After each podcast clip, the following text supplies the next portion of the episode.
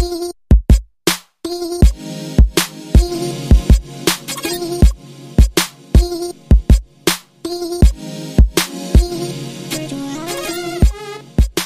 and welcome to Arena Craft, a podcast dedicated to Magic the Gathering Arena.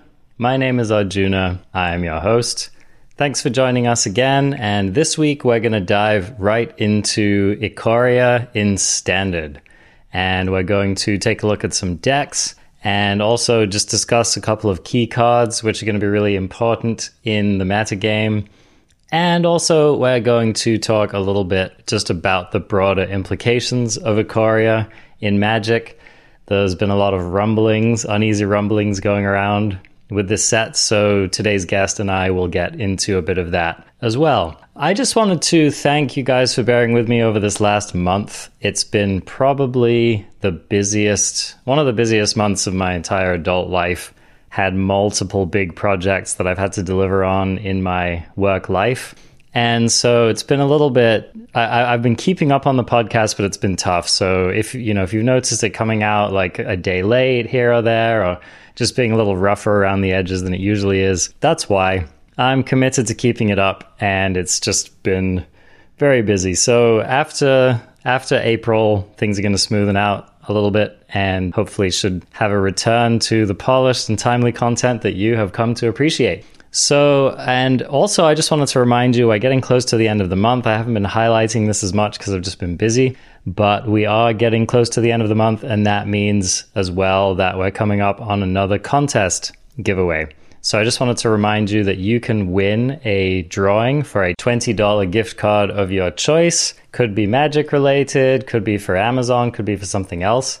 And the way that you do this is just by following us on one of our platforms. So that could be at Arena Craft Pod on Twitter. That's also uh, Arena Craft Podcast on YouTube, Twitch, Arena Craft podcast. You could follow there. You can also join our Discord community, and there's always a link for that in the show notes. And finally, if you leave us an iTunes review, give you a little extra bump in the contest because those count so much. So if you've been listening to the show and you've been enjoying it and you've been a wallflower, I would just love it if you could show me your appreciation in one of those simple ways. It's a small thing to do and it makes a big difference for me. And it's just a way that you can support the show without giving me your money or even that much of your time. So thank you. I'll be announcing the winner of that right at the beginning of May. And with that out of the way, let's get into today's show and introduce today's guest. So, today I'm excited to bring back a returning guest to the show, actually, a very recent previous guest, but we had such a good time chatting last time, and we had so much that we found we still had to talk about that I decided to reach back out to him to get him on the show again to talk about Ikoria with us. It is one of the, the great players of the game, one of the great writers of the game, Danny West. How are you doing, my friend? You flatter me. I'm doing even better now.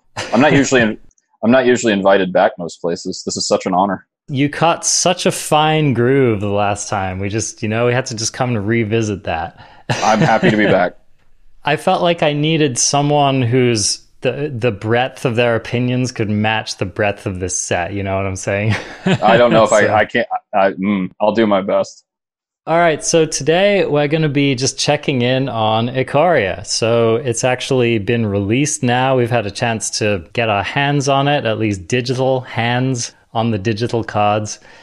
And so there's a lot going on. Now, if you've been plugged in at all to Magic Twitter or basically taking in any Magic content anywhere, you've probably already seen a number of hot takes by now about how bonkers this set is in any number of ways. So we're going to be talking about that a little bit and covering that with Danny because Danny, I know that you're a great you're a great student of the game. You really like to get deep with mechanics. You really like to think about the broad sweep of magic. So we're going to kind of, first of all, we're going to place Ikoria historically just a little bit and talk about what makes this set unique. And then we're going to be talking about standard and just kind of checking in on some of the new archetypes and some of the new relevant cards. So, okay, with all that out of the way, Danny, Ikoria Hi. is here. What are you thinking? What am I thinking? Okay, so my goals in talking about Ikoria are to, I guess the, the focus I want to have is on expressing sentiments that maybe align negatively with a lot of what people think, but I don't want to just give someone another magic player who likes to say things are bad or I, I don't want to just cry wolf here. Uh, the other side of that is I may give good substantial ammo to people who are like that.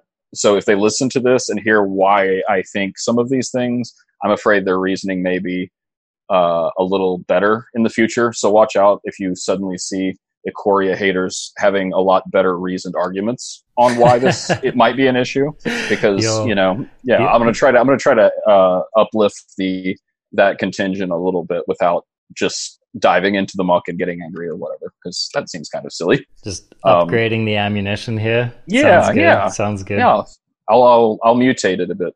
Okay, so I think one of the the biggest concerns I have with Ikoria as a product, as a magic set, as something that is released with the idea that it will serve some purpose now and serve some incidental purpose later. That's what magic sets do. They come out, they we get excited about them, we play with them for a few years, they go away, we you know, we see them in passing when we're going through boxes or playing some other format, whatever.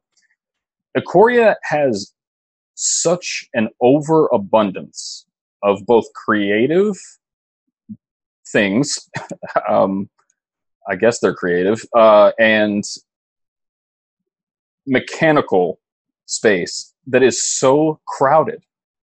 Mutate is an exceptionally um, hard to grasp at first mechanic, even for veteran players. I think. I think that's shown. Um, the a lot of people seem fairly at odds with the promotional materials involving uh, the Godzilla stuff. Um, I'm very sympathetic to that. And so I think it's a big confluence of a very divisive set because it has so much and it's taking so many swings that are very different than what magic sets typically do that I think it gives reasonable concern to the idea that a lot of what's going on in design and development right now is going on so far removed from like the ground of where magic games are happening that it's a concern. And i'm not one to usually think that r&d is sort of out of touch with that. I think in general through especially if you look at the course of how long i've played magic like by and large even with the mistakes that land in standard or the developmental things it wasn't that long ago uh, when delver of secrets was sort of an overly uh, present magic card in standard where Aaron Forsythe of Wizards of the Coast was very forthright in saying we were really worried about birthing pod, which also ended up being a good, but he was very transparent about it. That feels so far from where we are now. I have no idea why the promotion for Ikoria looks like it, it like some of the advertisements um, where they list out like where you get certain cards and like what your rewards are for paying for certain things on Arena or you know all these sort of this sort of flow chart of what you get for paying what people in the marketing sphere, people who are very interested in making numbers go up, and that's all that matters to them, they get involved in the creative and things get really distorted. And if that happens once in a while, that's okay. But Ikoria is coming at a time where R&D is in just this year after year epidemic of cards having these emergent effects on tournament play that they don't foresee and they have to intervene on whenever you're in a situation where a system is too complex, you can't understand everything about it. You you need to learn more so you can understand it. You need better data. Nobody in their right mind thinks that the first thing you do is add more. And Ikoria has added so much more.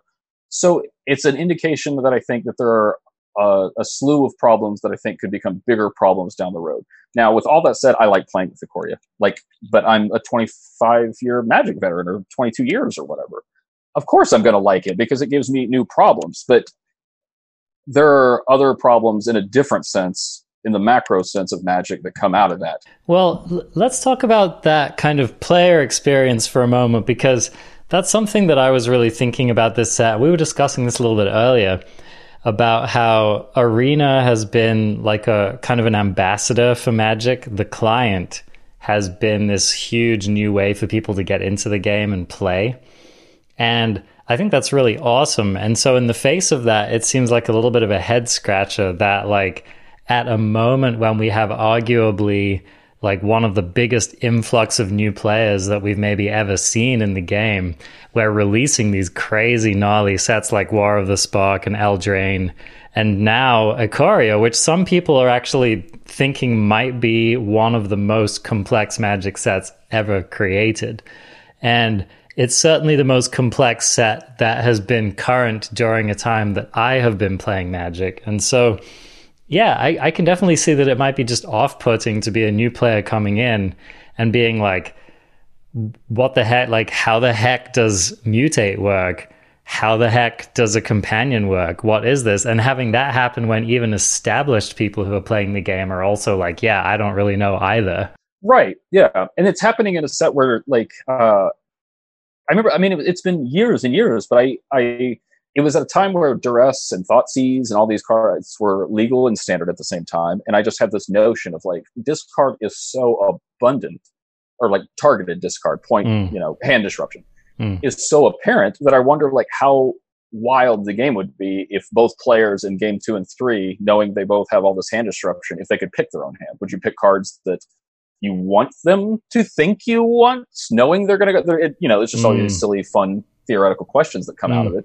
But of course, the end of that discussion was, of course, you can't let players be so have so much agency over their magic games that they just get to pick what cards are in their hand. But that I mean, what is that? That's what that's what companion is in, in like some small way. So it's just there. It's just it seems so ambitious in a dangerous way. Um, and I think it's happening during current events. This would have been a really good time for a home run, and I don't know that this was it. Yeah, yeah. Well, let's talk about companions because, you know, everyone's blowing up about companions. And, you know, I'm hearing a lot of stuff which to me sounds, frankly, a little bit hyperbolic. People saying, you know, like um, Crokeyz, for example, notable arena player Crokeyz making the hot take that Lurrus is the new Oko. And then not just him, I mean, many entrenched Magic players just saw today or very recently Sam Black, another luminary of the game, wrote an article basically saying that companions are the most broken magical mechanics since Phyrexian mana, which is another really strong take. And it's interesting to me, maybe I'm maybe I'm just not theoretically as deep as as some of these other players. Maybe I haven't been playing Magic for long enough. Maybe I just haven't played against these companions enough. My initial take at least for standard anyway, was certainly not that these companions are just going to come in and ruin everything. I can definitely see if you're a legacy player or a vintage player, someone who plays eternal formats, just like having like this quadratic expansion of what's possible in magic and just being like, uh oh. you know, I can I can definitely imagine that um, I, I, I, one of the things that I'm interested to dive into, and of course, we're not going to solve it today, but just one of the things that I'm most interested about is how a companion is going to play out in standard. Because I think that you know they, they were designed definitely not just with standard in mind but i think standard is definitely like the the place where they were probably tested the most think it's going to scare us the most eventually that they were only tested in standard. Yeah, it could be. When they still, when, if they break the thing that they were most tested for, then then I think a lot of what we're talking about is probably accurate. there are probably a lot of disconnects going on, but at the same time, yeah, like that's where we. It doesn't matter if, like, at the ultimate, like, we're talking about theory, we're talking about uh, issues with like the macro picture. At the end of the day, it doesn't matter if R and D prints out uh, like 249 shopping carts and you have to go race other magic players at grocery stores. Like whatever they decide is magic if you want to be good at magic that's what you've got to learn and be good at. So yeah let's transition to actually talking about how they affect the games and how they can inform people who want to win magic games how to win standard magic games whether they're broken or not. Right. Well uh, this is what i'm thinking. It's like i look at these and one of the things that i wonder is companions the new planeswalkers, right? So I think when planeswalkers were introduced to the game, there was a lot of this similar hyperbole like, oh my, this is broken. These cards are more powerful than any cards have ever been. This is going to change the face of magic. Is it going to be for the better or for the worse? And, you know, it's funny how you still get people to this day kind of making those arguments and, and these established magic players basically being like, well, back in my day, we didn't have a, you know, Jace, Jace the Mind Sculptor coming and ruining my game of magic or whatever. Yeah. Yeah. That's but, the, that's the mag- make magic great again contention. Yeah. Yeah. They all have exactly. this imaginary time that it was amazing and they just project out onto the world no matter the cost. Yeah, you know, you're like magic was perfect in 99, why did they have to go and ruin it kind of a thing, you know? But so this is what I'm wondering is like are companions just a new card type that are here to stay that we're going to see a lot more of? And here's the thing about planeswalkers, you do see them in a lot of decks, right? Like if you sit down, you take a you take apart the average magic deck these days, it's probably more likely to have a planeswalker, one or more planeswalkers in it than not. However, there are plenty of decks and archetypes that don't have room for them and that don't benefit from them. And so I'm kind of wondering if that's the new positioning. Like if we're going to start to see commanders in each set being definitely among the most powerful cards in the set among the most defining cards in the set. Cards which, you know, every deck running those colors has to consider whether they're going to play one or not. Like, what, what do you think about that comparison? I think the comparison is appropriate in terms of sort of trying to understand the history of how people respond to how invested players respond to uh, like new ideas and things like that. And most of the time, I think it's overblown. In this case, I think it's a little closer than I'm comfortable with. And the reason being is is that planeswalkers in their initial iteration as uncomfortable as people were with them, they really sl- they were so few and they slotted so automatically and they were so they just couldn't have gotten what they wanted to do better. I think that's where the comparison breaks down because I think these are cards that I think when you plus two Jace Beleren and then Wrath and then see the impact that it has on a game, your brain grows a little bit whenever you start with a card in your hand each game, and if it's provable that just having access, and, and that's what we do, honestly, in the modern Magic age. Like R and D takes, a, you know, months, year to get something out, and then we break it as a giant, like an ant colony, as fast as. So I mean, that's going to happen. We're going to find out eh, if we don't already which one of these things is the absolute best card to start with. What is the all-time Black Lotus of this format state that we stand in now. And people are already working on that and they're going to solve that. And I think that experiential quality, the fact that it's going to be so much of a different experience before our first interaction with planeswalkers, I think ultimately this is going to be a lot more problematic. And whether or not they would continue with this later, I don't know. I would presume this would be like a now and again thing, like like I don't know, like vehicles or something. I don't know. I don't know what their thinking is with it. This beyond just make standard more commander like or whatever, um, which is another mistake. Uh, and so I think these are going to do poorly enough that I hope it's a little bit of a, a wake up call that not every not everything new that people are uncomfortable with is bad, but at the same time, whenever you, again, like whenever you just had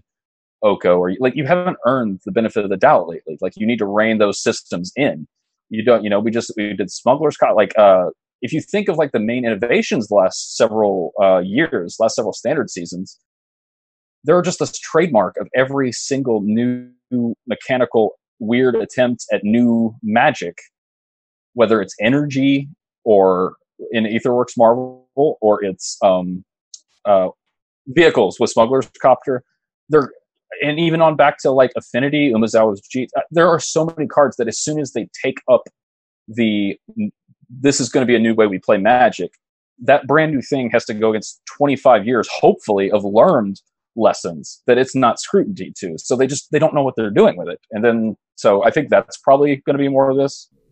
Yeah. Well, and I, I think that you just made a really good point that regardless of of you know whether mutate ends up being too complicated of a mechanic or whether companions end up being too broken or whether the introduction of a whole existing other fantastical intellectual property into magic was too much. I think it's just that having all of those things in the same set especially in this kind of rarefied air of magic players already being kind of skeptical and feeling uneasy about the game I agree. It's just it's it's it's a lot. You know, any way you look at it, it's a lot. Even if you're loving everything that's going on right now, it's still a lot. You know, it's like you look at these spoilers and it's overwhelming. It's like I, I just I feel like the amount of like sensory input from this set is is like borderlining on too much. You know, and see if you are in the building and you're being introspective, if you're a part of if if something inside you, inside your brain or your experience or your creative instinct, if you're Mark Rosewater and you are looking to um, continue to like make things go the go better direction and you'll see this and you'll go wow we couldn't have obviously foreseen the world events that are happening. But like you have to be aware that the some of these mistakes this overwrought set with all this stuff and all these words and all these new ways of like whatever we're at a time where people's brains want less like this doesn't make me want to turn off the news and play magic like it makes me want to not read anything that just overrides my. I'd rather play like Tetris or something. You know what I mean? Like, it, so the one thing I think you just can't do is like look at this and go, "Oh, we couldn't have seen this coming," and then you sort of use whatever as a crutch, like, "Oh, it was a bad time. Nobody was ready for it." And so I just really hope that some of the lessons. I hope this is like the the intervention U-turn moment because I really have given a lot of benefit of the doubt to Renton over the years, but this set really concerns me, and I'm not one to be concerned about these things. So take that as you will, but I don't know. At the end of the day, we've got to play Magic at some point. So I don't know. Tell me how to win at Magic cards.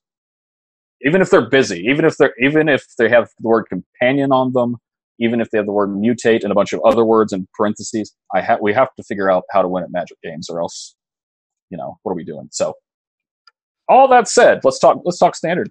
So here we are, and we're trying to figure out like you know what's going on in the standard format. Now, of course Companions are a huge part of the equation here.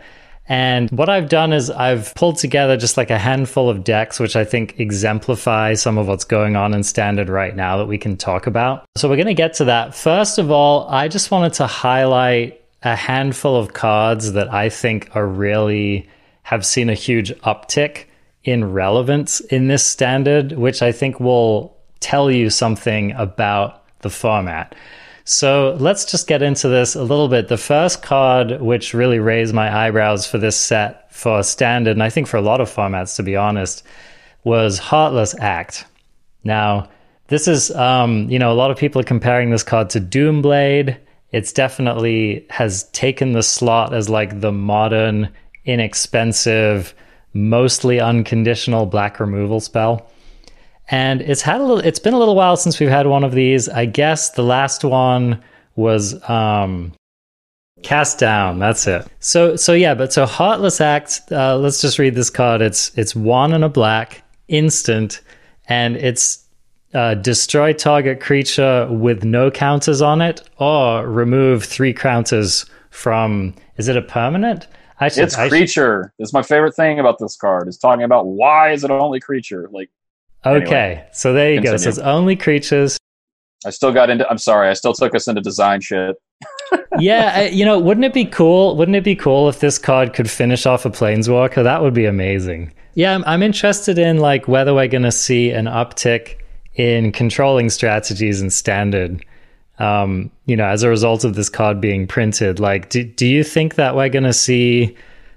kind of mob of these black decks running removal such as this, maybe running like hand disruption, like agonizing remorse, and trying to get there that way?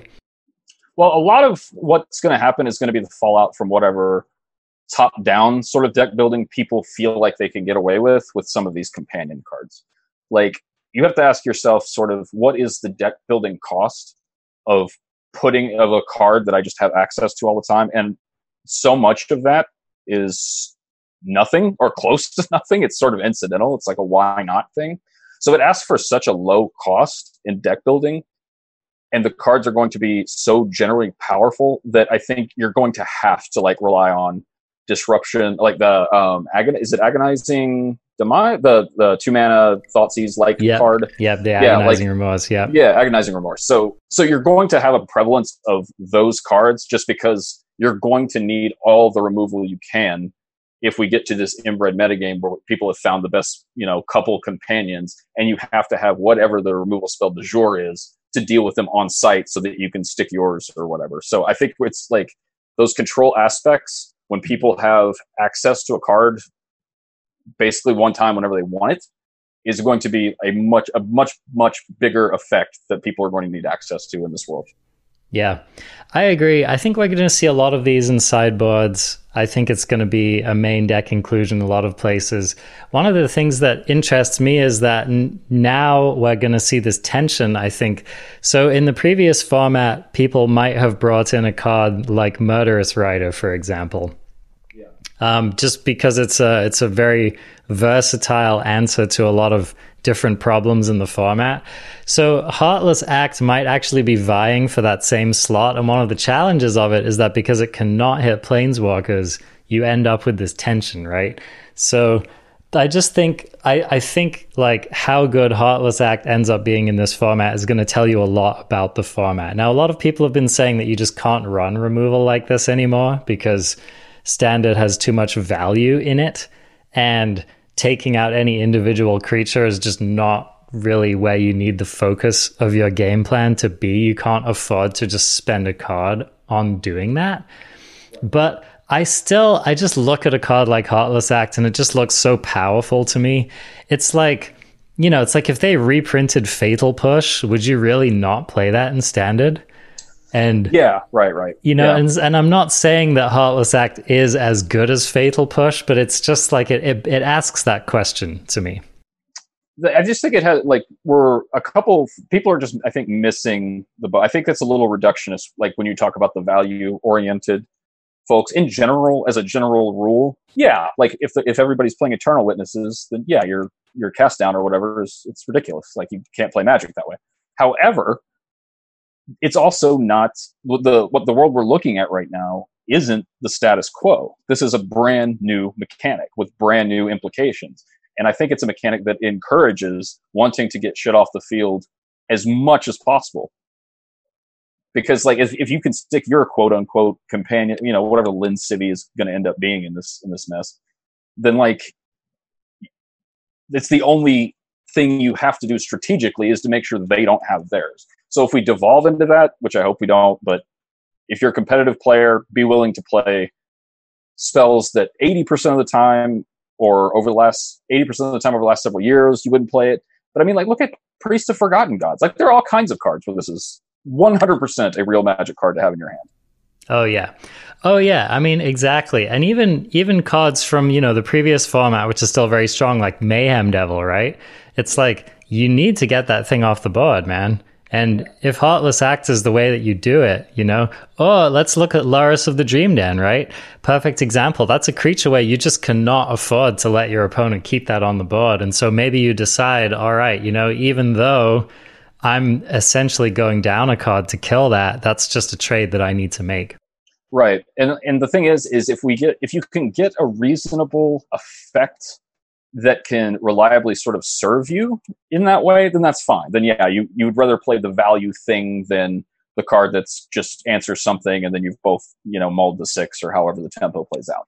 But but that's not all the time, and this may be one of those cases where it's just that's not all the time. Sometimes you like maybe you don't have access to the ravenous chupacabra you want, or maybe chupacabra costs four at sorcery speed, and that's just that's not how you need to beat the mirror because you're playing the the solve deck everybody else is playing. There's a lot more nuance than just saying, "Oh, people play value creatures, you can't play this shit anymore." That's that's that's not useful information. Yeah, I agree. All right, cool. So now let's move on to our next card here, which is Grafdigger's Cage. Now, this card has actually emerged as being a surprisingly relevant card in the face of a number of other cards which are currently popular in the format. So let's read what this one does. It's an artifact, it costs one generic mana and it has two simple but beautiful lines of text on it.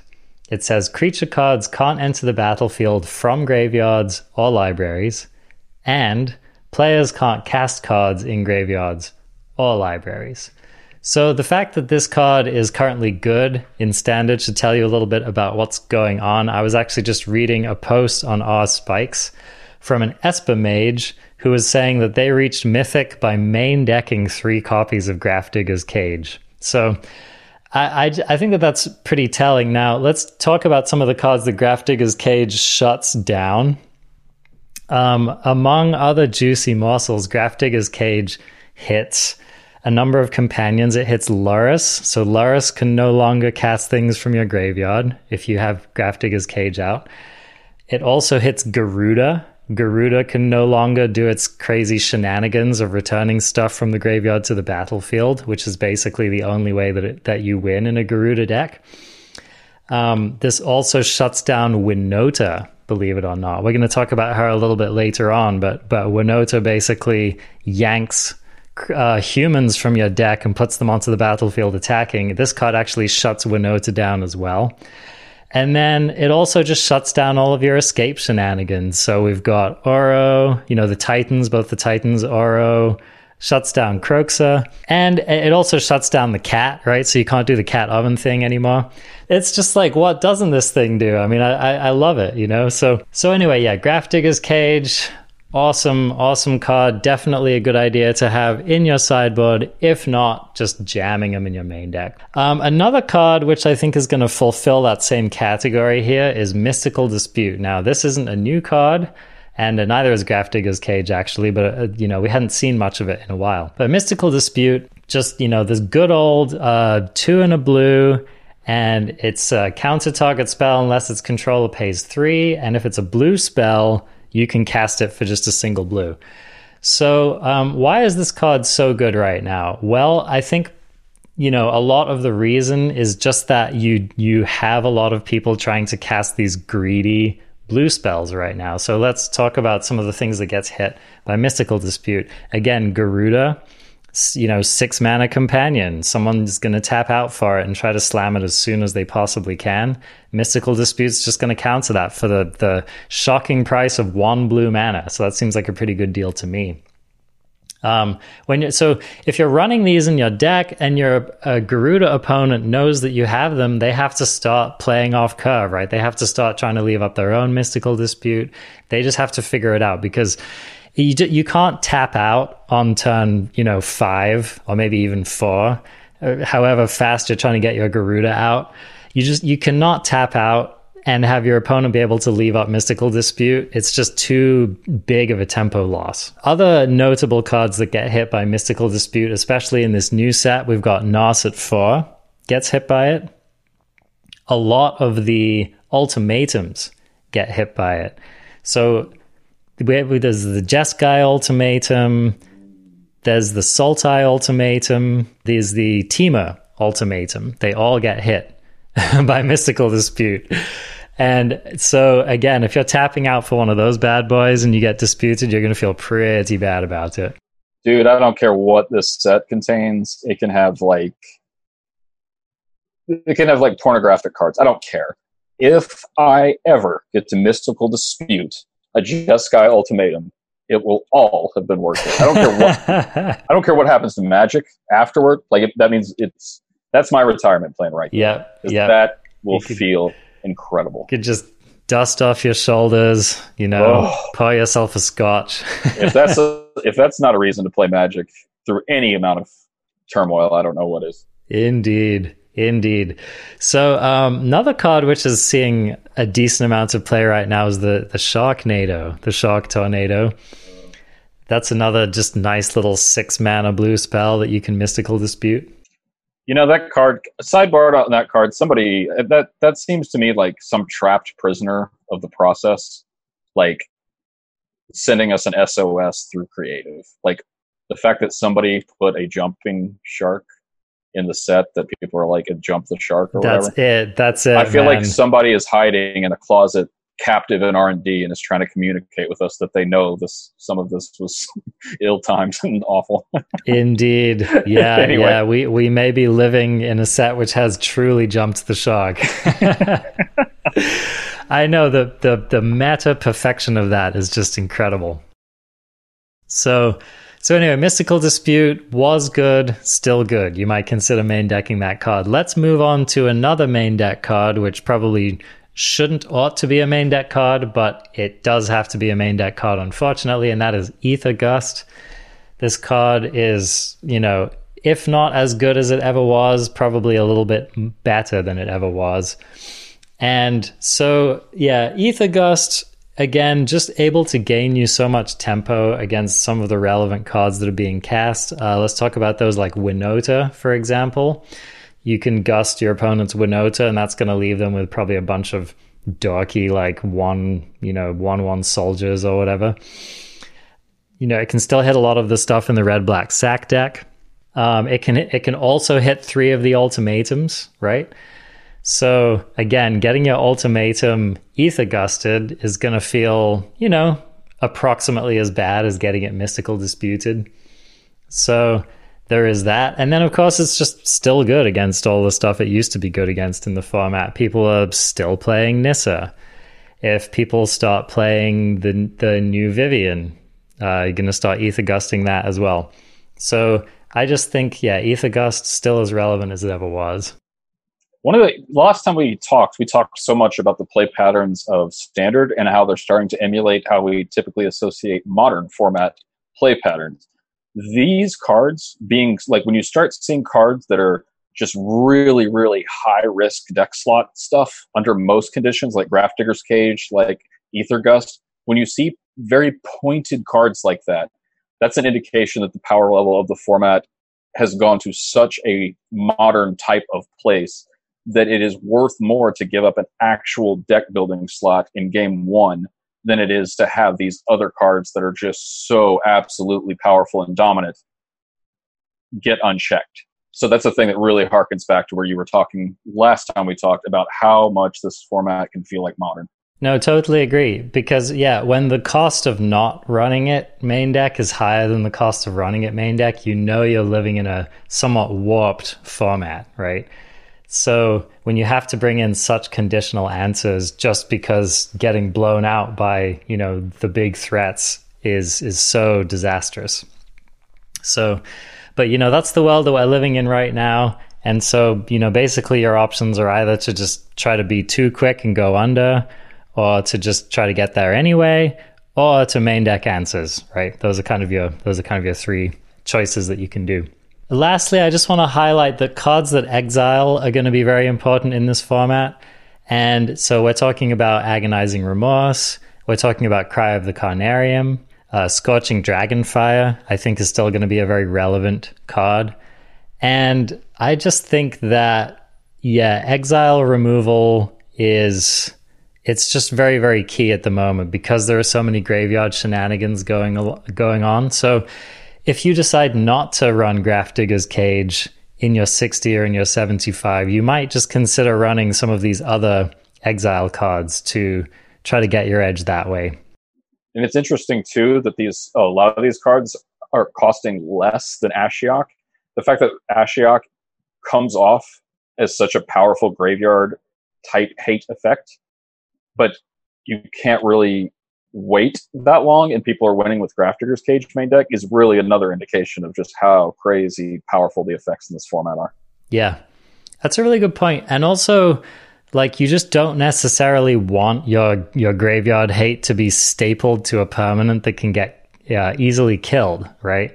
Yeah, so, exactly. You know, it's like if you resolve your Ashiok 3, your opponent might just remove it and then just keep going on with their graveyard shenanigans and the uh, and then the inbred cycle continues because, like we are saying, like we're talking about, we just talked about Mystical Dispute, Aether Gust, both cards for which Grafdigger's Cage does not suffer from. So right, right. Ashiok has more issues.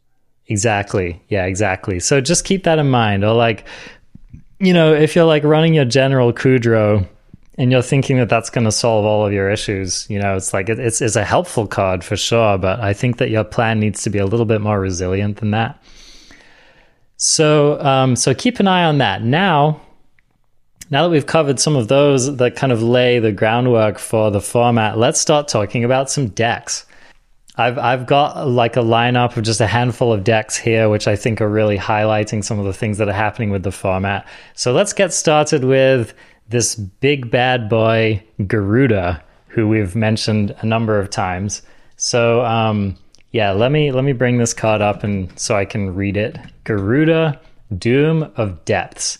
So this is a six six, and it costs four, and then uh, either blue blue black black or blue black, whichever you choose to to pay. So six mana total, and it's a six six and it's a companion. And the stipulation is your starting deck contains only cards with even converted mana cost, which is a pretty steep cost, by the way. And it says when Gyruda Doom of Depths enters the battlefield, each player puts the top four cards of their library into their graveyard. Put a creature card with an even converted mana cost from among those cards onto the battlefield under your control. So note that you can actually yank your opponent's creatures with this card as well. Happens fairly often.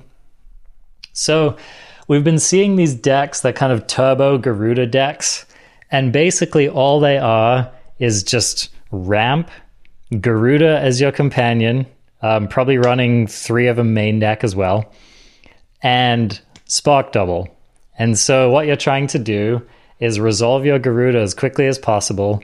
You're trying to put your own Spark Double into the graveyard, bring it to the battlefield, copy Gyruda, then you get another trigger, and you're trying to just chain into as many Spark Doubles as you can.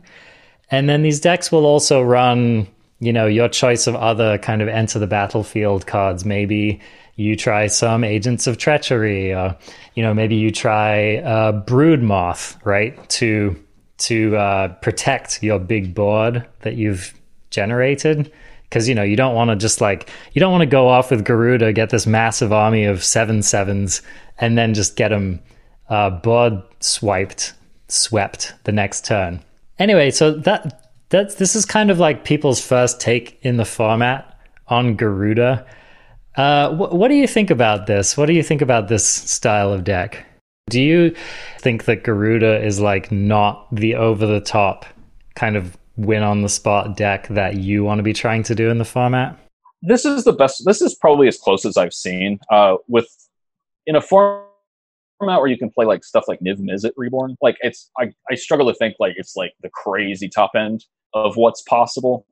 But that's a different discussion. I think. I mean, like if you want, you know, it, the the more useful discussions for grinders, I'm sure. Like I don't know. I'm sure that like you can't do wrong with some of these. Like really like um the black white companion. It's like I mean these cards are going to be insane, and these things people are doing with them are insane.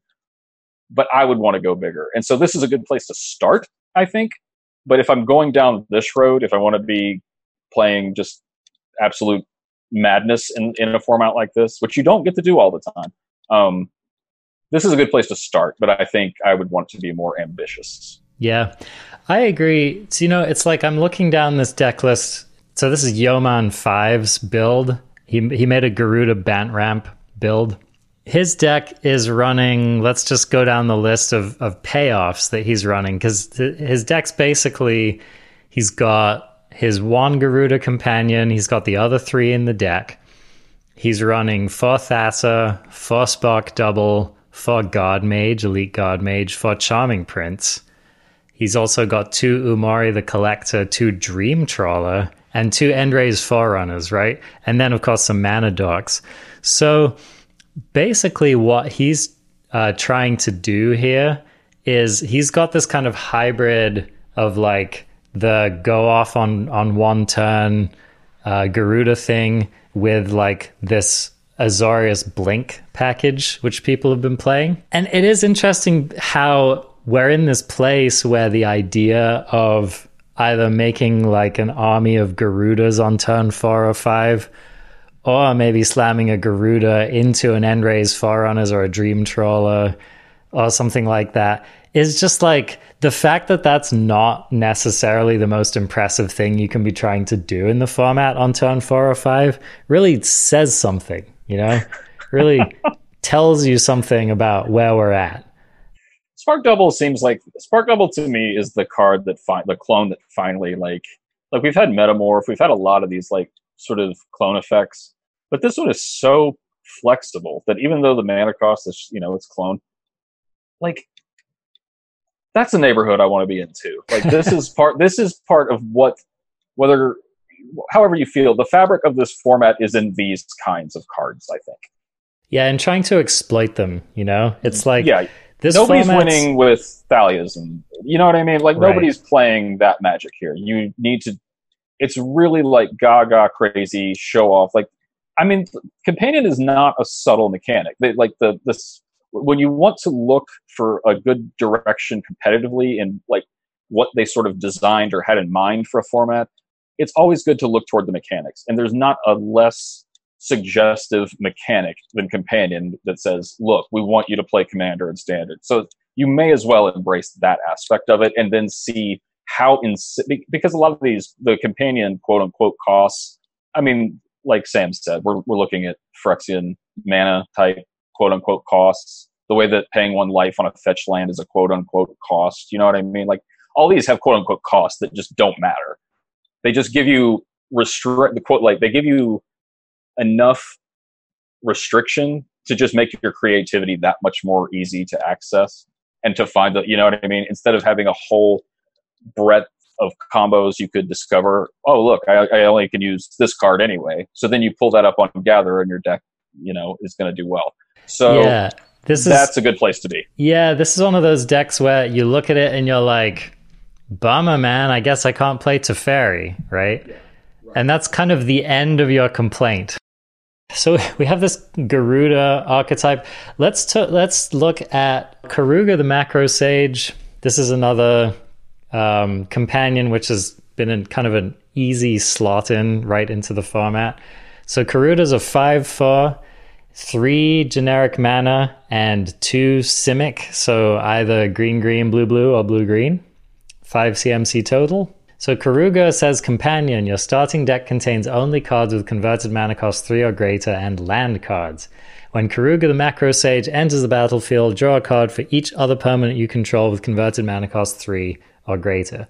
So some of the more competitive among us, perhaps I could say some of the less creative among us, have decided to just jam this with the existing Jeskai Fires decks in standard, which is totally relevant thing that you can do. I mean, this card is very good. That deck is very good. In some ways, there's no reason not to try it, right? So um, that's kind of a relatively normal thing that we've seen people doing with Keruga. Now, I think that that's hardly the limit on what Keruga could accomplish in this format. I think that there's a lot of unexplored design space. Fires really is one of the main ways to get around that stipulation, right? So what what this is saying is no, you're not going to be ramping on turns 1 through 3, but after that, you're just going to be slamming haymaker after haymaker after haymaker, you know, to a turn basically for the rest of the game. And so, you know, the the idea of this deck is basically to just try to control the board a little bit in the early turns by casting Deafening Clarion, by casting Brazen Borrower, uh, Bone Crusher Giant. These are all cards that you can actually play in this deck, believe it or not. And then, you know, once your fires comes down, then, you know, you're kind of off to the races there. And anytime you're running out of gas or you need an extra big threat on the board, you can just slam down your Keruga, which uh, incidentally, you know, like even if you don't have the blue mana to cast it, you can just still jam it if you have a fires out. Yeah, it, that I wanted to highlight too when you were talking about the creatures. It's so like the you exploiting the adventure synergy because you're allowed to play cards whose adventures are whatever cost you want. That's a great what like that's such a great deck building subversion. Like that's a great way to cut around corners at, where R and D obviously like wanted you to mess with, but to push it and get as much out of it as you can. That's a great way to look for places to gain edges in deck building. Totally. No, I, I totally agree. Now, one of the things that interested me about I'm looking at this, um, and by the way, I'm referencing Covert Go Blue's article here. I'm going to put a link to that in the show notes. Covert Go Blue, friend of the podcast, excellent. Cool stuff. Yep, a cool stuff Inc. writer, and um, just good guy all around. We're colleagues, in fact. How about that? So, um, so he he picked out this Ma- Matthew Fuchs uh, Karuga Jeskai Fires deck. Uh, and I think that this deck's kind of interesting because it it is a bit of a different take So let's let's look at what's happening in here. He's uh, this deck's running two Brazen Borrower, two Kenrith, four Bone Crusher Giant, four Cavalier of Flame, four Sphinx of Foresight. So uh, that's the creature package. Notably, uh, no Blue Cavaliers, no Dream Trawlers, no none of that kind of business. So this is uh, as far as the creature package is concerned. I consider this to be like a fairly toned down version. Like it's it's fairly lean on the threats as far as these decks are usually concerned. And in the place of some threats, it's running two Narset of the Ancient Ways. This is the new uh, Jeskai Planeswalker that we've got in this set. And I just think that this is really interesting. So I'm going to read this card for you Narset of the Ancient Way. One blue, red, white. So 4 CMC total. This is a 4 loyalty planeswalker. And uh, when it comes down, um, you can plus one it. And plus one is you gain two life, add blue, red, or white, and spend this mana only to cast a non creature spell, which is kind of not that amazing in this deck, right? Like, this is not a card I would have initially tried to slot into a deck that A is trying to cast spells without spending mana, and B that doesn't actually run that many non-creature spells. Um, so plus one's not amazing, but I think the reason this is in the deck is for the minus two ability. So the minus two is draw a card, then you may discard a card. When you discard a non-land card this way, Narset of the Ancient Way deals damage equal to that card's converted mana cost to target creature or planeswalker. So I think that is basically in the deck to try to dispose of your extra fires of invention or to also dispose of your deafening clarions if you're in like a, a creature light matchup. Um, maybe even to pitch a Teferi that's not going to be relevant on the board, like if you need a, a removal spell instead of just another Teferi. So I, I, think that that's really the main reason that Narset is in the deck. Because again, you're probably not going to go for her ultimate. Her ultimate's minus six. You get an emblem with whenever you cast a non-creature spell, this emblem deals two damage to any target. That is really not what this deck's trying to do. It's flavor text. Yeah, it is. Yeah. that's exactly what it is. So I just like, what do you think about this? I I clearly this is doing something in this deck, but I just think that it's odd that you're running a planeswalker that literally has like one mode in yeah. a, a deck that just has not that many non-creature spells. Yeah, like I said, it's it's new, but I, I don't know. Traction is going to be huge. Like I think that's probably the concept.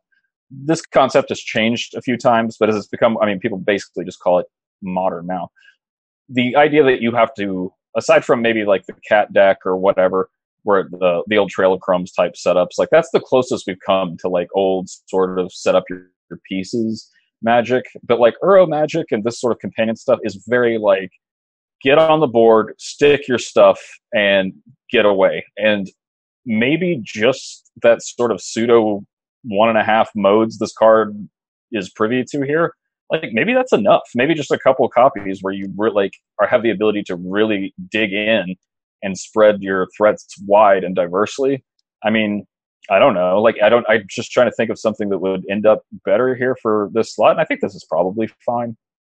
Yeah, I I think that Narset's a little bit of a toolbox card. So it's like if you need to cycle a card, it draws you a card. Um, if you need to, you know, if you need to deal with a problematic blocker or a problematic opponent's planeswalker, Narset kind of deals with that issue as well. Who knows? Maybe you need to gain a little life, right? Um, so, but I, I just I, I find this an interesting inclusion and one I'm definitely going to have to keep my eye on as the format. I would evolves. definitely I would definitely look at this card as one of the first to sort of try other things in place of. But at the same time, uh, if just because it sort of like looks a bit off kilter, like things play a lot different than we sort of plan sometimes. So it may be just it may have secret abilities, quote unquote, just in the nature of being a planeswalker that can come down, fix colors well or whatever at the turn after you play Teferi or, or whatever. there so don't think you have to get rid of it just because it sort of looks awkward but definitely definitely put it on the bench if you have other ideas first yeah yeah it's a flex spot in the deck i would say for sure um, all right, now let's talk about one of the other main players in this format right now, which is the Lurrus Companion. So this is um, this is a cat nightmare, and judging from the outcry in the Magic community, it does seem to be kind of a nightmare in general at the moment.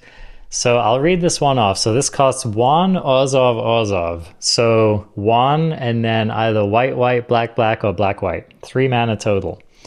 So this is a companion. Each permanent card in your starting deck has converted mana cost two or less, which admittedly is a pretty big stipulation, right? Let's just stop and appreciate the fact that this is basically preventing you from playing anything in your deck that costs 3 CMC or greater unless that thing is specifically an instant or a sorcery card.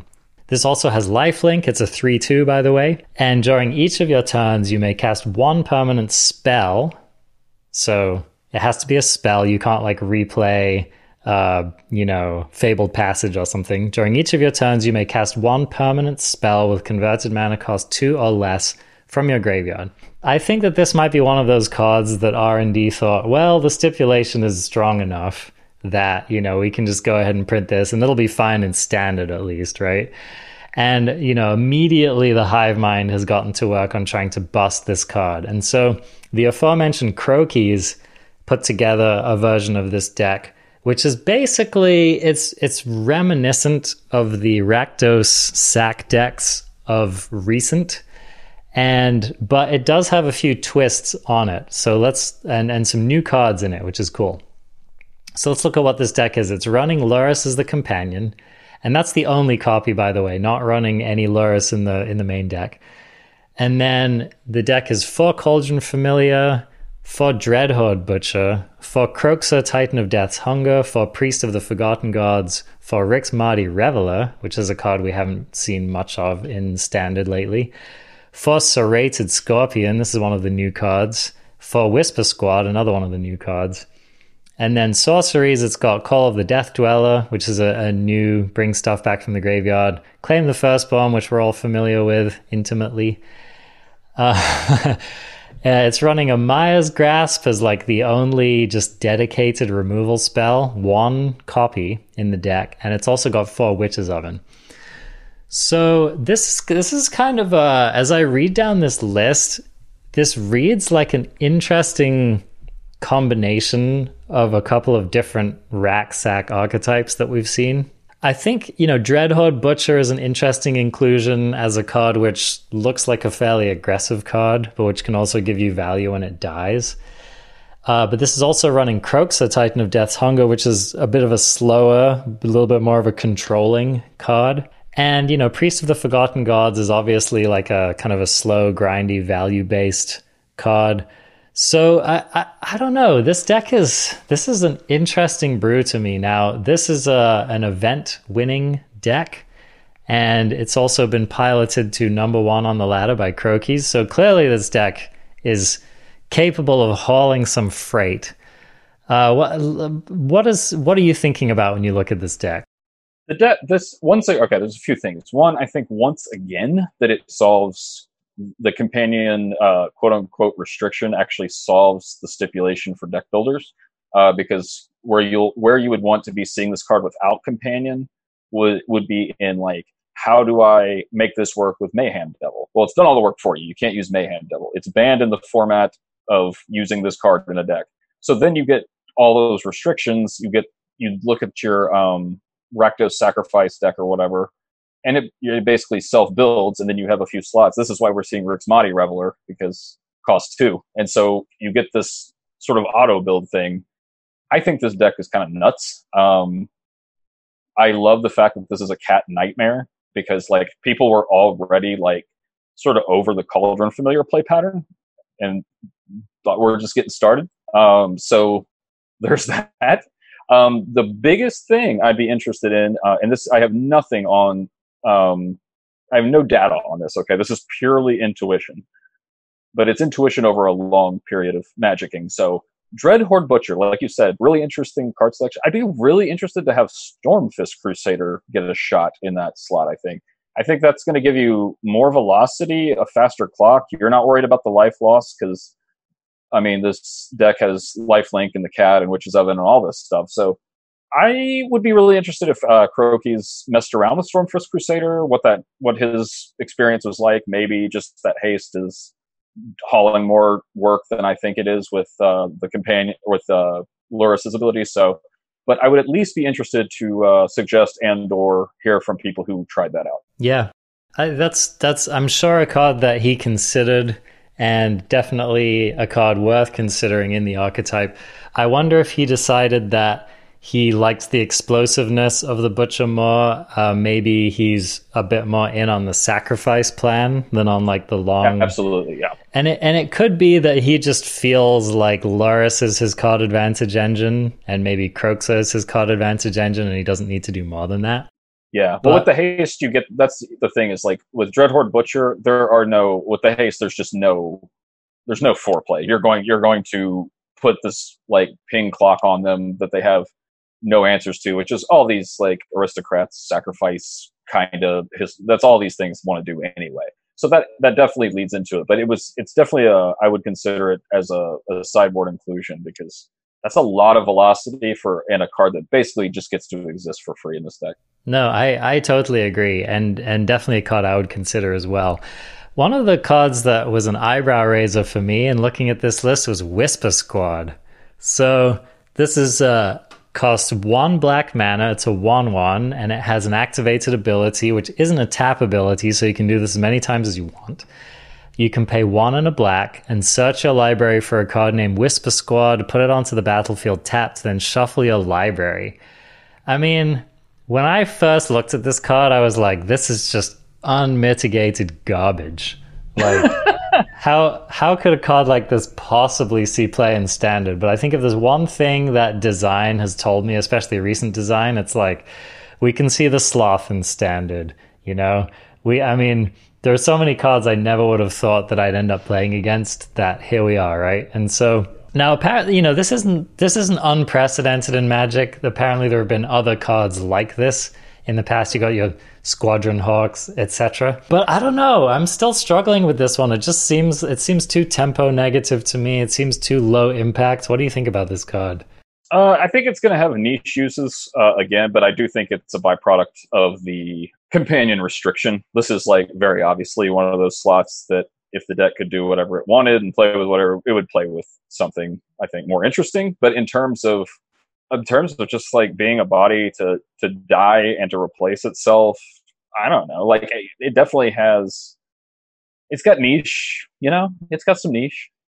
I don't know if it's enough it, it's just i think it's just the the paradigm is so interesting because the card so blatantly does less than like what the average standard spell or effect or whatever you want to call. yeah like it's obviously in that boat but at the same time if, if you just if you have your slots just packed to the brim with power elsewhere and this thing will hold its weight over half the time and fits the bill whatever especially since it trims your deck anyway if i mean like what else you're, the the curve on this deck is so low by restriction that you're going to have that mana anyway like i don't know having having a couple more bozos around to that may be enough you know what i mean so yeah, that that is a good that's a good reflection, right? Is that this is a little bit of flood protection, maybe.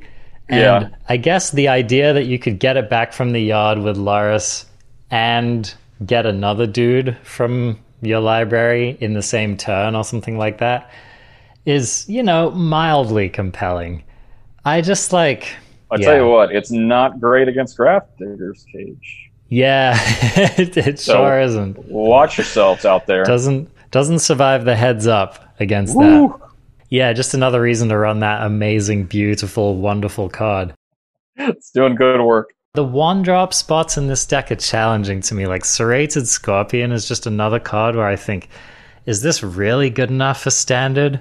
Maybe. I'm all about this card. I am all about this. Yeah, card. lay it on me. What's what's working for you with this card? okay, this card is yes on a on a vacuum read, it's it's dopery. But the way that the play patterns so often happen, especially in, um, with these sacrifice decks against decks that don't have like an a really relevant or like on hand reliable trampler, is you can just recur and bring back in perpetuity. Like, and so this is essentially just gets in most limited decks it'd be unplayable, but just because this is sort of the way this format has broken, and this this is essentially Cauldron Familiar five through eight. I think.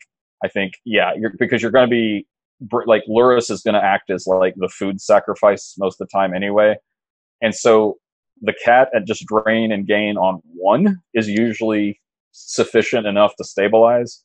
I imagine getting a four swing, like with two and two on each end of it, is going to be that much more discouraging. So I think a little more than Whisper Squad. I think this card makes a lot more sense just in natural synergy. It doesn't belong 99.9% of the place of of you know of like this text is banned from most competitive magic, but in this deck it's that 0.1%. You know, here's what here's what I'm struggling with, right? Is this is going to happen a lot with this deck, right? You're going to look at your opening hand. It's going to be two to three lands, Whisper Squad, Whisper Squad, Serrated Scorpion, and then just like some random other dorky card, right? And like. And Lurrus. And Lurrus, right? So maybe that's enough. that's the question. I enough? just think like the number of like super garbagey hands that you're going to draw with this deck, it's it's kind of hard for me to get behind. Like how how think how much more aggressively though you can mulligan when there's not a goddamn thing in your deck that costs more than two. Yeah, I, go I, to one. Like, what difference does it make? Mull to one. Yeah, I mean, like, you know what I mean? Like, run it off the top. Whatever. Like, this is a deck that this is a deck I'm going to say like whether you like modern play patterns, or, you know, that's none of my business. Okay, but this is a deck that could probably mulligan, especially with a companion, unreasonably efficiently for like what they what what I would think you would desire for a standard format in in it with any number of sets in it. Like this is yeah, man, and, this is a real mulligan friendly deck. And I guess Lurrus is your mulligan protection, right? So you've you've kind of got that going for you. So, in addition to the companion ability solving your deck building woes, it also made it to where you don't have to mulligan better. Like you can just keep mulliganing until you can you have real magic cards. So, companion is an ability that is way, way, way thicker than just the the rules text on what. Yeah, just just the face up value of it. Well, um, I'm gonna have to see a little bit more of this deck. I, you know, so in my first days of the ladder, I had been trying a few brews but I also went through a period where I was feeling a bit uncreative. And so I just decided to run my old Temur Adventures deck on the ladder. And I have to say that this deck does this Lurrus Rakdos Sacrifice deck does not have a good matchup against Temur Adventure. So that does not surprise me. Yeah. yeah, just just being able to like double up all of your stomps and being able to, you know, oftentimes kill Lurrus on sight. Also, um, being able to get down like a giant, which none of their removal even remotely can touch. Um, these can all be real death knells for this deck. But you know, um, clearly it's performing. Clearly it's good enough to to hold its own in standard. So I'll be curious to see how this goes moving forward. I've seen a as couple. Soon as, I st- as soon as I stop drafting, this will be the first deck I'll be working with. I think because I, am a, I'm a carryover from the sacrifice archetype so I'm eager to see uh, how it goes. Yeah. Uh, definitely. I mean, Lurrus was one of the cards that excited me when I looked at the spoiler for the set. I was like, I'm definitely going to be building around that. It's just a cool card. I mean, any way you look at it, it's it's cool. I like the flavor of it. It's clearly very powerful. A lot of people think it's too powerful, but I don't know. For the moment, for my experience of standard, I'm going to put the fun stamp on this. I think Lurrus is fun. I'm glad it's here. Here we can. Okay, well, like since I'm going to be on this deck, as soon as we get, we'll do before before we do another episode together. We can jam this deck some. I'll, I'll get this deck, and then you you can see if you think Lurrus is fun after a while. Awesome. All right. And then we can switch, and you can you can play Lurrus. I'm eager to find out, man. Hey, sometimes if both players have Skullclamp, fun magic happens. So let's yeah. see what happens. I don't, you know. One of the cards in standard's got to be the most powerful one, right? Oh yeah, so, sure you know, that's just the way it has to break. And so I think that, you know, having a having a card like Lurrus be the most powerful in standard, I think you could have worse worse outcomes than that. I would rather play against Lurrus than Teferi. i am just going to put that right out there. Yeah. Okay. Yeah. Yeah. I, I, would agree. I mean, uh, yeah. There's more ways to kill Lurrus, and if you like, and they also like, I don't know, companion. Uh, maybe in some ways, companion feels less bad than two years of Teferi play patterns. I don't know. I don't know. To be to be determined. To be determined, right? Exactly. It's it's still too early, which is I'm on one the of record. the main points with all of this, right? Oh yeah, I'm always I'm always with with with that camp. Yeah, it's always you know? too early. Yeah, let's wait, get data. You know. Okay, before we go here, I just want to cover one more deck, which has been a lot of people have been playing and enjoying, which is the Winota deck. Now, Winota is another one of these kind of like it, it's pretty much an all-in card. Like if you build a Winota deck, you know exactly what you're trying to do. So let's let's read this one. It's a 4-4, costs two generic mana, a red and a white for CMC. And it reads Whenever a non human creature you control attacks, look at the top six cards of your library. You may put a human creature card from among them onto the battlefield tapped and attacking. It gains indestructible until end of turn. Put the rest of the cards on the bottom of your library in a random order. So I think this is an easy card to underestimate. It's also an easy card to mistakenly think that Winota herself has to be attacking in order for you to get the trigger, which she does not. And so this this is uh, it's not a companion, but it, it imposes like a companion like deck building restriction on you, which is basically that half of your deck approximately needs to be humans and the other half needs to specifically not be humans.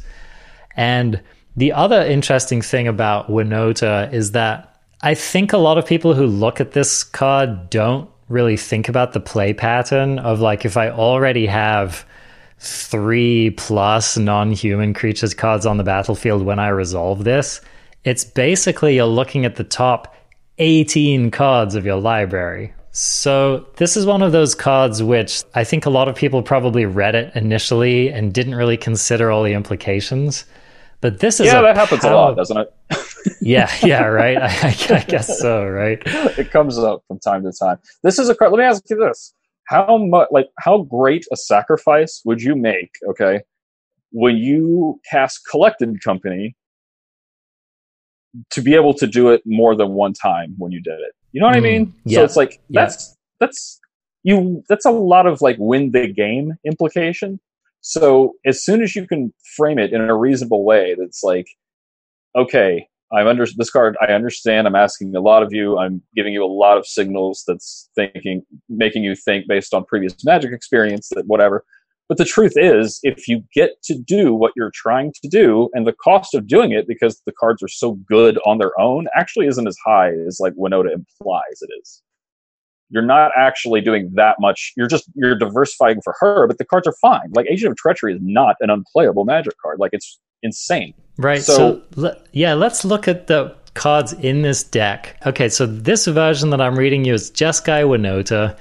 And this is a version developed by Aaron. Well, uh, you know, maybe not developed by expressly, but version played by, tuned by Aaron Gertler. So our friend Little Beep. So he's running uh, in the main deck. He's got two Stonecoil Serpents, four Charming Princes, three Fibblethips the Lost, four Bonecrusher Giants, four Legion Warbosses, four Elite Guardmages, four Winotas, of course, three Agent of Treacheries, which is kind of the top end of the deck and then he's also running uh, two Lukka Coppercoat Outcasts as in his Planeswalker slot, and that's presumably to help him find either Winota or a late game Agent of Treachery if he needs to. And then he's also running uh, as instants for Raise the Alarm. Now, uh, I raised my eyebrows when I first looked at this deck when I saw Raise the Alarm because I thought, well, that makes humans, right? It actually doesn't. The the nope. tokens that it makes are just soldiers. That's the only they type are. they have, yep. right? Yep.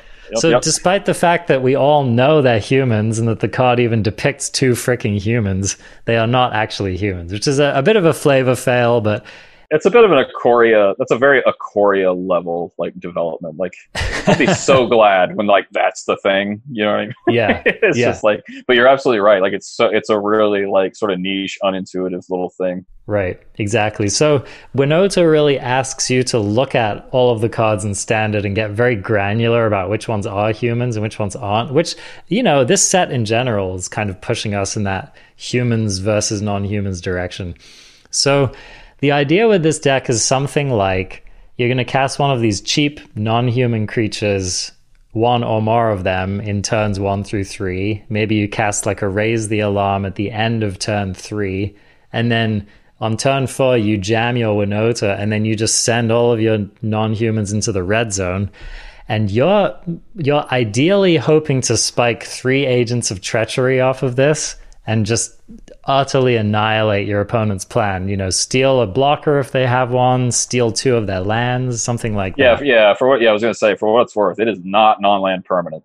Agent of Treachery will take everything you own. Yeah, Agent of Treachery will take is agent. The only thing Agent of Treachery cannot steal from your board is a freaking emblem, right? So, I mean, it's like it's pretty amazing to to get to slam one of these on turn four. Um, there are definitely, you know, so this deck has a high ceiling, right? This this is a deck where you can theoretically resolve three Agents of Treachery on turn four, which is nasty. But the flip side of this deck is what if your opening hand is something like two raise the alarm, two agent of treachery, and three lands? You just you can't be running a deck that does that. So this deck definitely has a lot of consistency considerations. And and I think I guess it's running some Fibble Thips and some Charming Princes to try to help smooth that out a little bit. Do you think that a deck that's this focused and this kind of creature combo can actually get there in standard? Yes, as long as it gets to do it enough times. The thing is, though, is like what the big thing I worry about this about this deck is although it has like a, I mean, all the creatures are reasonable. They all they're all value stuff, which is you know the requirement to get on the standard ride. So they have all that going for them.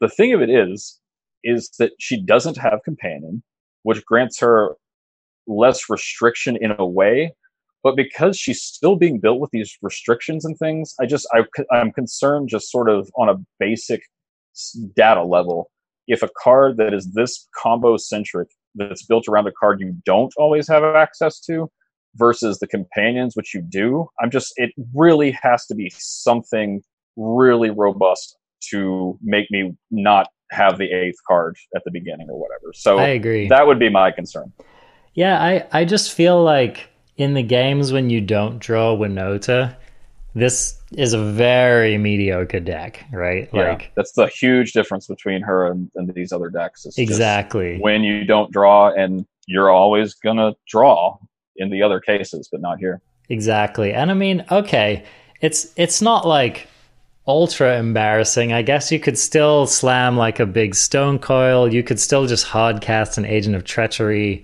You know, Legion Warboss is a playable magic card, right? So so I guess the only truly garbage cards in this deck um, in a vacuum are Raise the Alarm. But it's, you know, no one's got like, you nix the Winota from this deck, and this is like a tier three standard deck, right? I mean, this is this this is a pile. If if you don't have Winota out, this is just a hot pile. Oh yeah, this is this is a like this is like a amazing draft deck that you moved all the ones to fours and got rid of the commons. exactly. Like it's a bunch of rare cards. That's exactly what it is. And so, yeah, I just I'm skeptical. Uh, I could call me a skeptic on a deck like this, and I think you're right that the companion thing just kind of raises the bar. And so, if you're trying to do like a combo deck which isn't a companion, boy, you've you've got to really get your consistency down. And I don't know that this deck has that. Yeah, it, it's it's on the table. I think this deck has a lot of validity to it, but I, yeah, it's just I, it's really hard to get over. I mean, what I mean, aren't you sort of philosophically mulliganing every game you play Yeah. by playing a combo deck with Uh, a non-companion? I was I was gonna say like I almost would consider putting the Sphinx of Foresight in a deck like this, just because a it's a non-human and b it gives you those those scries at the beginning of the game. just to you make are, sure you are the right amount afraid. You are the not enough Magic players are scared of bad opening hands. You are the right amount of afraid. Man, I just like I like I want that Winota, you know what I'm saying? Like I'm I'm willing to pay. I will pay big in order to get that Winota down on the field. This is so not the deck for you. no. No, I I agree. I'm I've been a skeptic from from moment 1, you know. I can't. Hey, raise. I just want to say something. Raise the alarm passes the value test. That's a two for one. okay. So technically, All right. we should allow it in the standard. Yeah. It was first can- printed in Mirrodin, and it's it is funny. It just no matter what, two humans, two or see, I did it. Right, two little uh, one ones at instant speed. Just like as long as they keep making it, it's going to like every six years. There's going to be some deck that just randomly is okay with that. Yep, yep. I mean, I, it's cool. Like, I love that decks like this exist. I love that we get these new niches in standard where we do get to play these kind of junky cards like Fibblethip, which you don't really see many of these days.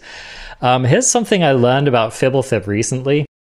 I was thinking of Fibblethip as like the ideal mutate target in standard, and it doesn't even frickin' work, man No, you can't do that. which which just really bothers me. So there's something, you know, if they want mutate to be viable and standard, they basically need to reprint Elvish Visionary stat, you know, and Well, do we not have the? No, it was in Ixalan. There was the two mana black one where Yeah. you lost a life, but yeah, that's that's gone too. so yeah, and until we have a two drop one one non human that we can mutate onto, I'm really not sure that we're you know we're gonna see like a massive amount of mutate in standard. I mean, it's it's working its way in a little bit, but I think that that's the notable exception at the moment in standard is like the companion thing's running wild. Everyone's trying that mechanic, right? And cycling, of course, you know, is there's, there's plenty of cycling cards entering standard right now, so everyone's all about that, right? So the the big one that's a little bit lacking at the moment is mutate, and I think that that's principally why is that we just like you know, because there are a lot of these decks, like there are Jeskai decks would love to be running Vadrok, but what Jeskai deck is going to be wanting to, you know, apart from this one, of course, is going to be wanting to make a bunch of dorky non-humans, right? And the only reason that works in this deck is because you have the top end of Winota, right? And so I don't know, like I just I don't think that we're going to see that much mutating until we get some more really value-driven cheap creatures. Yeah, well, like mutate. I don't know. Like I'm actually sort of secretly celebrating because that's one of the things that could mitigate some of the complexity, density in this format in these sets. Is if mutate just doesn't show up, and that's you know, I mean, like in a format with this many sets, with this many cards that are just absolute through the roof. I, you know, like doing tapping out for like this big sort of like strange chimeric effect. It, I don't know that it's it may it, I'll be interested to see how it does when uh some when the older block leaves. Um, it has a better chance, but right now I think like you're just screwing around when people are playing playing for keeps and doing business on the first turns and stuff. Yeah, exactly. And I, you know, the cool thing about having all of these interesting mutate creatures in the format is now Wizards has a number of sets in standard to try to throw us a couple bones and, and make it a more playable archetype. So I think we're probably, you know, with each new set that gets released, we're just going to be able to look back on all of our cool mutate creatures and, and see whether they're playable or not. And it's got a there's a strange like paradox here where there's like there it's a very commander feeling uh sort of mechanic. I would expect to find it in like a commander pre-con kind of release. Um but because it is in it's it's so strange that we're it's a commander style mechanic and it's in the standard with the set that they're like really pushing this sort of commanderization type companion stuff but it still doesn't go very well that's very that's like it's a super odd phenomenon to me to see like i mean if it's if you make a mechanic and it's very commander centered and then standard becomes more commanderized but the mechanic still doesn't really go there it makes me really wonder about like sort of what the spirit what the goal of the mechanic was to begin with Yeah. No, I I totally agree. And I think that it's just, you know, it's a new thing. They're trying to make creatures cool again. And I, I think it's going to take a little while to catch on. And maybe they decide that it just, you know, was fun and limited. And, you know, we've had mechanics like that before, right? Where it, Absolutely, was yeah. all over limited. It was really fun. It was really cool. People think back on it fondly. Didn't see much play in standard. And I think that's totally fine. You know, I, I there's, there's nothing wrong with that but I definitely I'm not going to count it out until until it's rotated basically because I just think it's cool that they have these top end cards like Nethroi, right? Like Brokkos, stuff like this. And they're just hanging out and they're just waiting for just one good card to come along and synergize well with them, or just waiting for an archetype or for a meta to be right. Uh, maybe even we're just waiting for a tournament to be right. And so I, I like having that. Like, I, I think that that's a value added for the format. And I think, quite frankly, if we were seeing all of these mythic mutate nightmares just dominating standard, I think it probably wouldn't be as fun. I think I people, agree. you know what I mean? It would just be like Yeah, another n- Yeah. negative on this format. So because then it becomes almost literally just commander play. Then you're getting too close to just like you you've created this like awful hybrid format, and they're both losing identity because of it. Now, like I think companions, I probably too far. and A lot of people I think think so, but at the same time, like this still has stand. We're still playing with cards that are two mana that do things. You know what I mean? We're not playing really, really out there, goofy, over the top magic at every turn. So I don't know. Hold on tight, I guess. hold on to your butts. well, hey, thanks so much for coming on the show, Danny. It's always a pleasure talking with you. There's always a deep well of things left unsaid because, you know, we, we can't spend all day and all night chatting. But um, thanks so much for joining us. And uh, remind us where people can find you on the internet, Danny.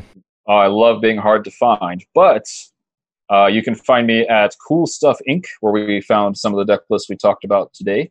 Uh, I write for them, and uh, if you're still in the market for Magic cards, I'm associated also with the fine organizations uh, in the Philadelphia greater area of Card Titan and Owl Central. All excellent, excellent organizations. Awesome. I don't know. All this has got me excited to actually go and play some limited. So I'm actually going to draft as soon as I get off here. So there you go. Maybe maybe next time you come back on the show, we can have a discussion about this limited format and how wacky it is. Happy to do it. All right, right on, Danny. Take it easy. Later, man. And that's going to do it for this week. Next week, I'm excited to bring back another popular returning guest to the show and going to be getting more into the guts of Ikoria in Standard, which I know is what many of you really want to hear about. So I'm looking forward to having that conversation as well. And in the meantime, take a look in the show notes. There's always some good information referenced there, as well as the various ways that you can follow and support the show. And again, if you follow us on Twitter, YouTube, you can like our Facebook page, which I forgot to mention earlier. Join the Discord, give us a review on iTunes, and I shall surely at some point give you a $20 reward. All right, that's going to be all for this week, and look forward to catching you again next week.